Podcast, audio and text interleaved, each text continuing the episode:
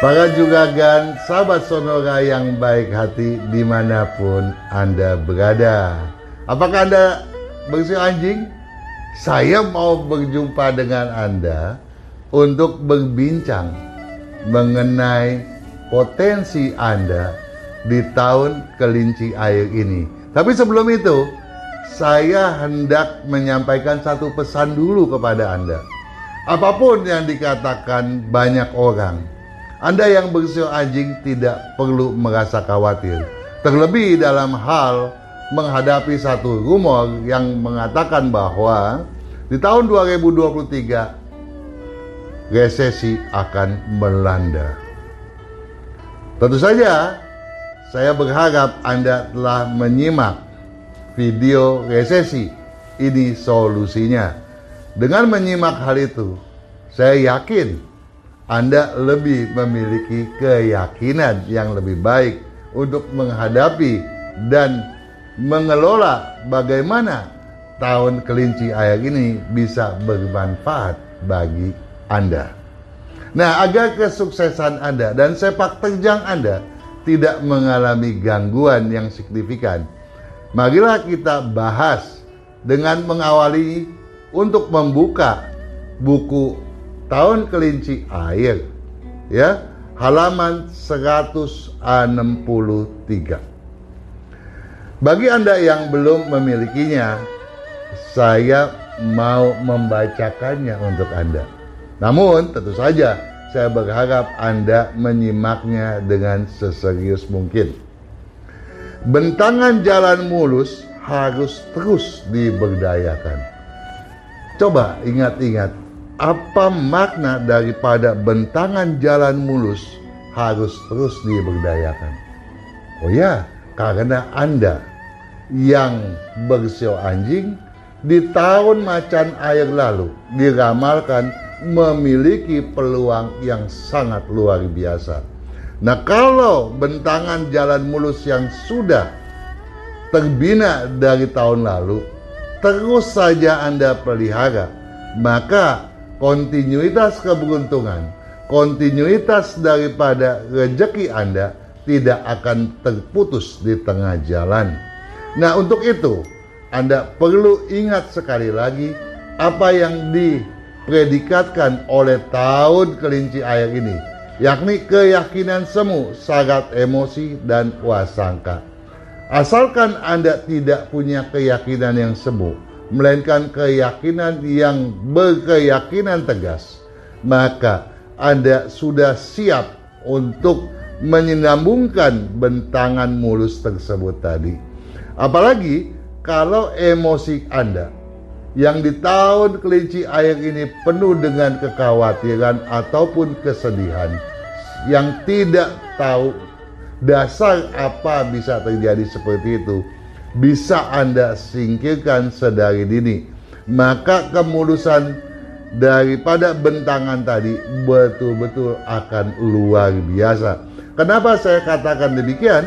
Karena kalau hal ini tidak terjadi, maka kecenderungan terjadinya penurunan pada rezeki Anda memang terbuka.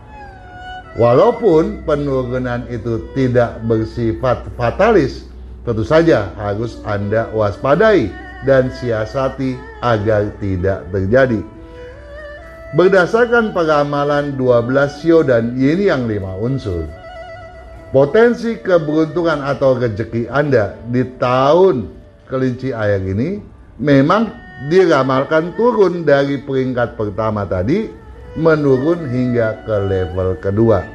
Nah, agar itu tidak terjadi, kontinuitas tadi tentu saja harus ditingkatkan terutama dengan hubungan yang bersifat win-win solution.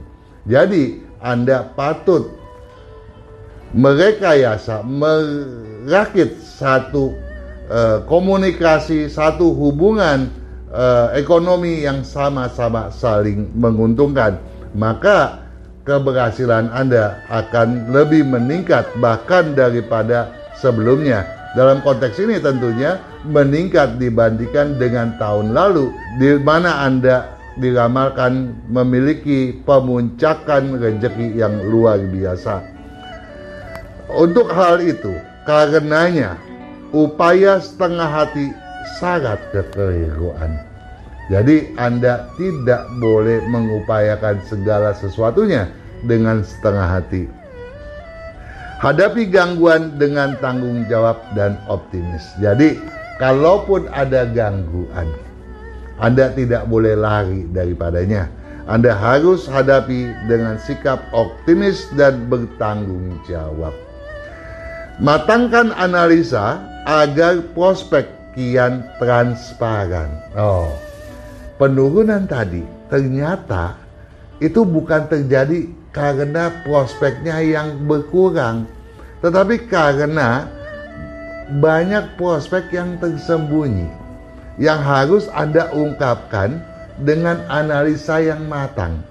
Kalau Anda bisa mengungkapkan hal itu, maka prospek yang berada di dalam labirin yang berlika-liku sekalipun akan Anda kenali dan mudah Anda genggam. Ya, tetapi Anda patut mengutamakan prospek yang berkepastian dahulu ya. Agar analisa Anda betul-betul berkematangan untuk kemudian mengambil prospek-prospek yang lainnya. Hindari berayalan bulatkan semangat pengejaran ya. Jadi satu hal di tahun kelinci ini Anda takutnya berayal-ayalan.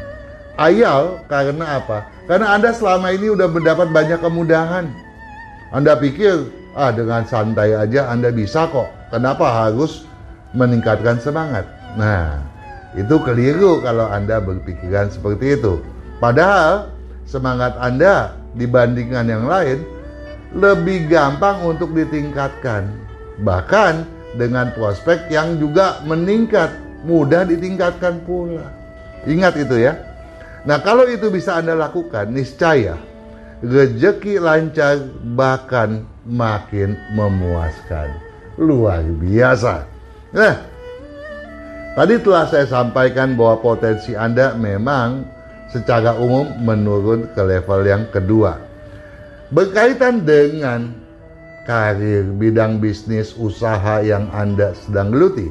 Nah, dalam konteks ini, ya, Anda perlu paham bahwa yang dikatakan pebisnis adalah Anda, bukan saja pengusaha, tapi juga birokrat, teknokrat, politikus, bahkan karyawan sekalipun, termasuk di dalamnya, ya. Nah, untuk memuncakkan kemampuan Anda, Anda perlu menstabilkan aksi, strategikan ancang-ancang lompatan gitu ya. Kalau tahun lalu Anda mau lompat silakan lompat. Nah, di tahun ini Anda patut lebih ekstra bersiap ya, bikin ancang-ancang untuk satu lompatan yang betul-betul aman.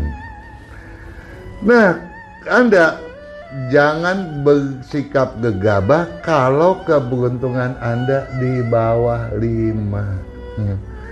Jadi kalau 5 aja udah cukup buat Anda menggegabah ya aksi Anda. Tapi kalau di bawah 5, 4, 3, 2, 1 Anda patut hati-hati. Tapi bagaimana saya bisa tahu saya berapa jumlah nilai keberuntungannya Pak Kang? Ya, Anda silakan buka buku ini di dalamnya ada tiga tabel yang patut Anda jumlahkan nilai-nilainya. Yaitu tabel berdasarkan usia Imlek Anda sekarang ini dengan tabel berdasarkan uh, nilai daripada bulan kelahiran Anda dan juga jam kelahiran Anda ya. Kalau ketiganya ini sudah Anda uh, jumlahkan, Anda tahu apa yang Anda harus perbuat. Karena di dalamnya pun ada makna nilai yang patut Anda jadikan pedoman pula. Para jugagan sahabat sonora yang baik hati. Di dalam buku ini pun perlu Anda pahami. Selain ada penjelasan mengenai bagaimanakah ya fenomena, peluang dan upaya-upaya apa yang sebaiknya dilakukan oleh Anda yang bersio anjing. Ada juga anjuran atau pedoman bagi Anda yang berusia sio tertentu.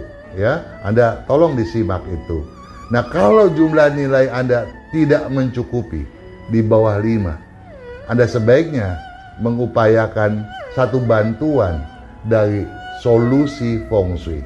Atau jangan-jangan ada kekeliruan feng shui di rumah Anda atau di tempat usaha Anda yang perlu Anda perbaiki agar kemudian aktivitas dan sepak terjang Anda tidak mengalami gangguan yang fatalis ya. Nah, satu hal berkaitan dengan keuangan. Ada uh, penjelasan mengenai bagaimana keuangan dan kesehatan Anda berdasarkan usia Imlek Anda di dalam buku ini.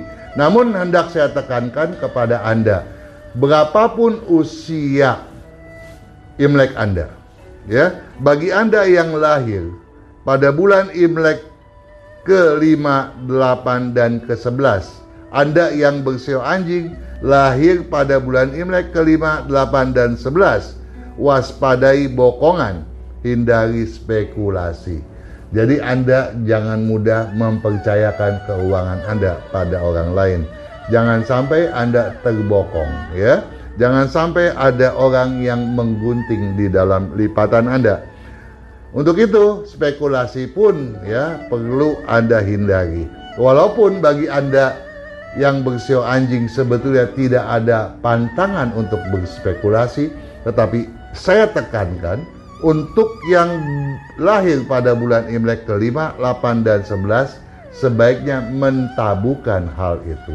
Tapi bagaimana saya tahu saya lahir pada bulan Imlek ke-5, 8 atau 11 Pak Anda bisa melihatnya pada tabel lampiran, halaman lampiran, halaman 293 ya. Tapi akan saya tampilkan juga pada video ini ya, Anda seksamai. Nah, berkaitan dengan bidang usaha, bidang bisnis, bidang pekerjaan yang sekarang ini sedang Anda geluti, bagaimana prospeknya?